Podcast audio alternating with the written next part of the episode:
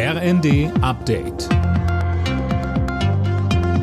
Stündlich neu. Auf den Punkt informiert. Ich bin Finn Riebesell. Guten Tag. Der Lokführerstreik ist vorbei und die Deutsche Bahn setzt darauf, dass die Tarifverhandlungen mit der GDL fruchten werden. Heute in einer Woche setzen sich beide Seiten wieder zusammen. Bis Anfang März gilt eine Friedenspflicht. Auch GDL-Chef Weselski hofft auf eine baldige Lösung im Tarifstreit. Gleichzeitig verteidigte er erneut den Streik der letzten Tage. Wäre das Management der Deutschen Bahn AG nicht so provokant eingestiegen, hätte es keine Eskalation gegeben und wir wären gemeinsam in Verhandlungen womöglich zu Zwischenergebnissen kommen. Von unserer Seite her wird die nächste Zeit sehr anspruchsvoll und wir hoffen, dass es uns gelingt, nicht erneut in die Auseinandersetzung gehen zu müssen.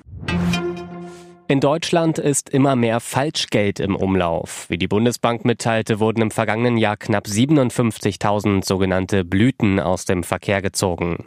Tom Husse berichtet. Das waren etwa ein Viertel mehr als im Jahr davor.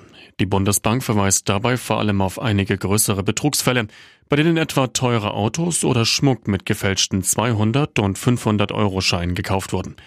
In Summe sei dabei ein Schaden von 5,1 Millionen Euro entstanden, fast doppelt so viel wie im Vorjahr. Bundesbankchef Balz betonte aber auch, für Otto Normalverbraucher sei das Risiko weiterhin gering, mit Falschgeld in Berührung zu kommen. Bei ihren Protesten haben die Landwirte heute vor allem die großen deutschen Seehäfen im Fokus. Rund um den größten deutschen Hafen in Hamburg blockieren hunderte Traktoren den Verkehr. Auch in Wilhelmshaven und Bremerhaven gibt es Blockadeaktionen. Die japanische Raumsonde auf dem Mond funktioniert wieder. Kurz nach der Landung gab es Probleme mit der Stromversorgung. Das Fahrzeug wurde abgeschaltet. Mittlerweile funktionieren aber die Sonnenkollektoren wieder und die Sonde kann den Mond erkunden, so die japanische Weltraumbehörde. Alle Nachrichten auf rnd.de